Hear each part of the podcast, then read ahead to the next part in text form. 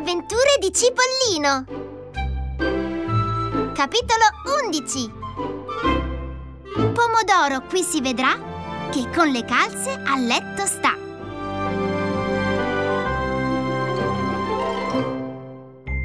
Pomodoro naturalmente si guardò bene dal far sapere che Cipollino era fuggito. Disse invece che l'aveva trasferito nella cella comune e senza saperlo disse la verità. Poi, col cerotto sul naso, se ne stava continuamente a letto. Fragoletta lo spiava tutto il tempo, ma non riusciva a scoprire dove tenesse la chiave della prigione. Decise di consigliarsi con Ciliegino, che, come sapete, era sempre ammalato e piangeva giorno e notte. Appena Fragoletta gli ebbe narrato quel che era successo, Ciliegino smise di piangere. Cipollino in prigione. Non deve restarci un minuto di più. Eh, dammi subito i miei occhiali. Che cosa vuoi fare? Andare a liberarlo. Lui e tutti gli altri. Ma le chiavi le ha Pomodoro. Come farai a procurartele? Gliele ruberò. Tu prepara una bella torta e mettici un poco di quella polverina che fa russare. La porti a Pomodoro, che è molto goloso di torte, e quando è addormentato mi vieni ad avvisare. Intanto io farò un giro di ispezione. Fragoletta non finiva di meravigliarsi per l'energia di Ciliegino. Com'è cambiato! Mamma mia, com'è cambiato! La stessa cosa dissero tutti quanti al solo vederlo comparire. Ma è guarito, osservò donna prima con una punta di contentezza nella voce. Io dico che non è mai stato ammalato, sentenziò il duchino. Era tutta finta.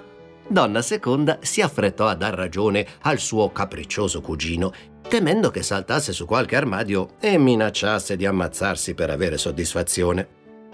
Ciliegino venne a sapere da una guardia che Cipollino era scappato dalla fossa segreta e ne fu molto contento, ma decise di agire ugualmente per liberare gli altri prigionieri.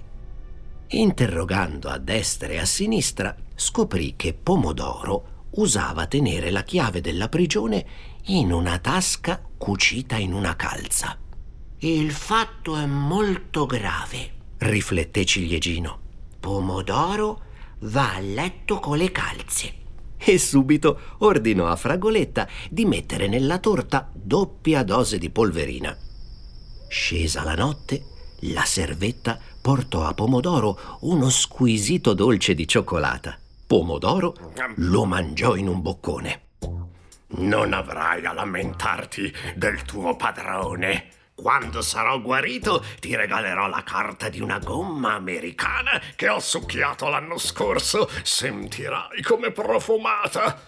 Fragoletta si inchinò fino a terra per ringraziare. Quando si sollevò dall'inchino, Pomodoro era belle addormentato e russava più di un'intera orchestra di contrabbassi. Fragoletta corse a chiamare Ciliegino. Tenendosi per mano, i due amici si misero in viaggio attraverso i corridoi del castello verso l'appartamento del cavaliere. Passarono davanti alla camera del duchino mandarino, che stava allenandosi a saltare su e giù dai mobili per tenersi in forma.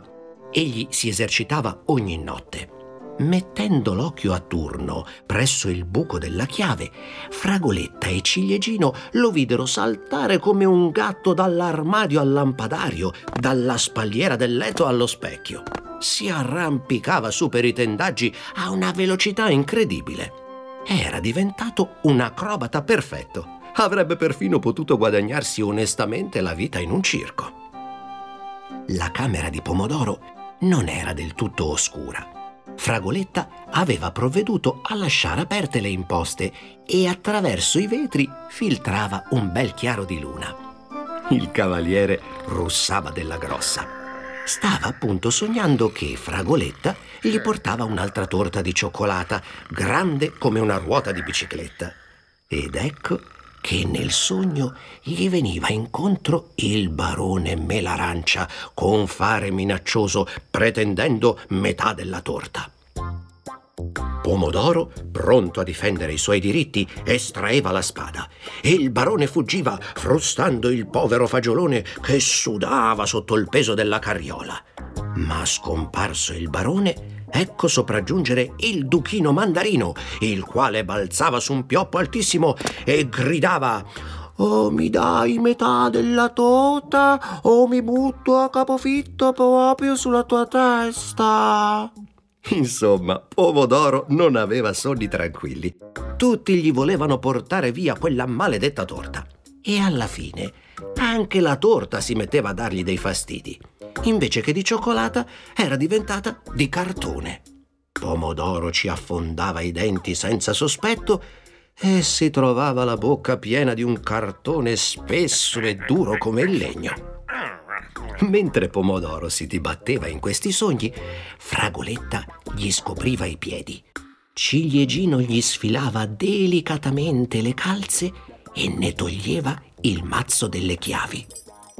Ecco, è fatta, sussurrò a Fragoletta. Via, via di corsa. La ragazza diede un'occhiata a Pomodoro. Non c'è fretta. Dormirà fino a Capodanno uscirono cautamente dalla stanza, richiusero la porta e giù per le scale con il cuore in gola. Ciliegino si arrestò di botto. E le guardie? Ecco, non avevano pensato alle guardie. Fragoletta si succhiò il dito. Le idee lei le cercava sempre nelle dita. Ne succhiava uno ed ecco pronta l'idea. Ho trovato! andrò dietro la casa e mi metterò a gridare aiuto con tutte le mie forze. Tu chiamerai le guardie e me le manderai incontro. Quando sei solo, apri la prigione e tutto è fatto. E così fecero. L'inganno funzionò a meraviglia. Fragoletta chiamò Aiuto! con tanta passione nella voce che perfino le piante si sarebbero scrollate dalle radici per correre a salvarla. Le guardie schizzarono via come palle di schioppo, incoraggiate da Ciliegino che gridava loro dietro. Presto, per carità, ci sono i banditi! Rimasto solo, egli aprì la prigione. E quale non fu la sua sorpresa nel vedere tra gli altri prigionieri anche Cipollino. Cipollino, tu qui? Ma non eri fuggito? Ti racconterò poi. La via è libera. Per di qua, fece cenno Ciliegino e indicò loro un sentiero che portava dritto dritto nella foresta. Le guardie sono andate da quell'altra parte. La sora Zucca, che era troppo grassa per correre, fu fatta rotolare a tutta velocità. Cipollino si trattenne a salutare affettuosamente Ciliegino, che aveva le lacrime agli occhi per la gioia. Sei stato bravo. Sei stato il più bravo di tutti. Scappa, altrimenti ti riprenderanno. Ci rivedremo presto e ti prometto che per Pomodoro ci saranno delle belle sorprese.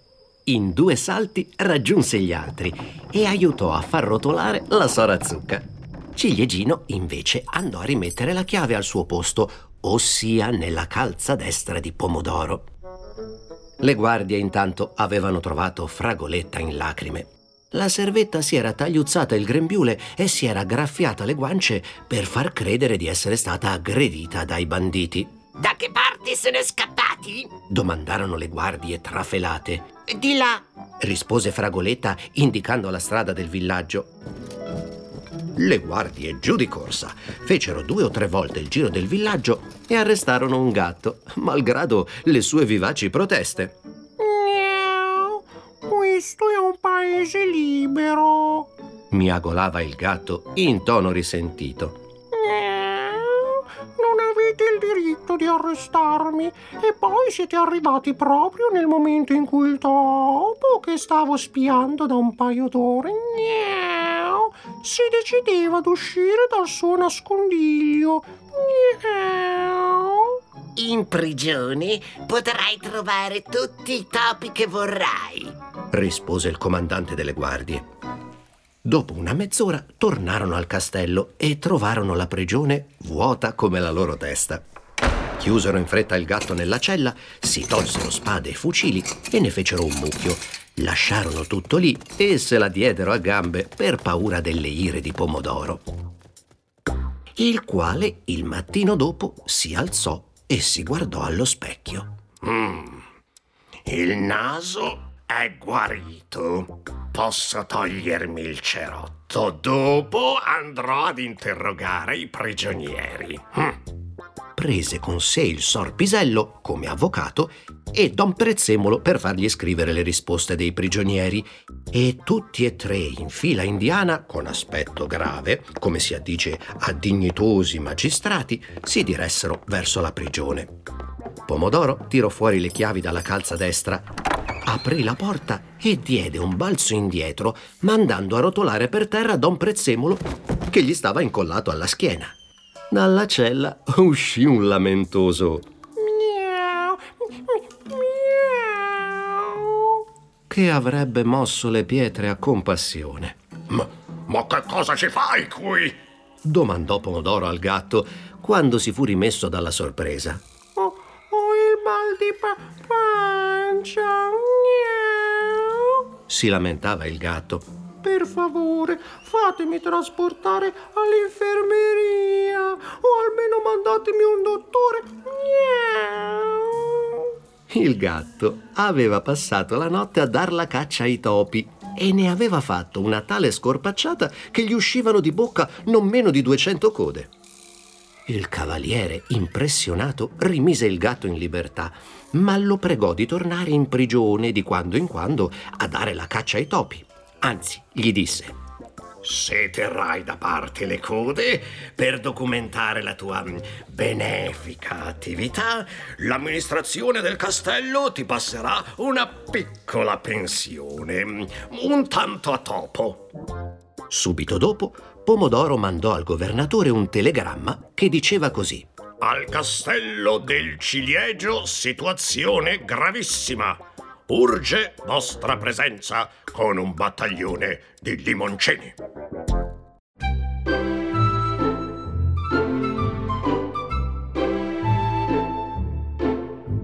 Vi sono piaciute le avventure di Cipollino? Le ha scritte Gianni Rodari. Le hanno raccontate Piero Marcelli e Barbara Cinquatti. Ha giocato con i rumori Massimo Lamioni. E ha diretto tutto questo lavoro Veronica Salvi.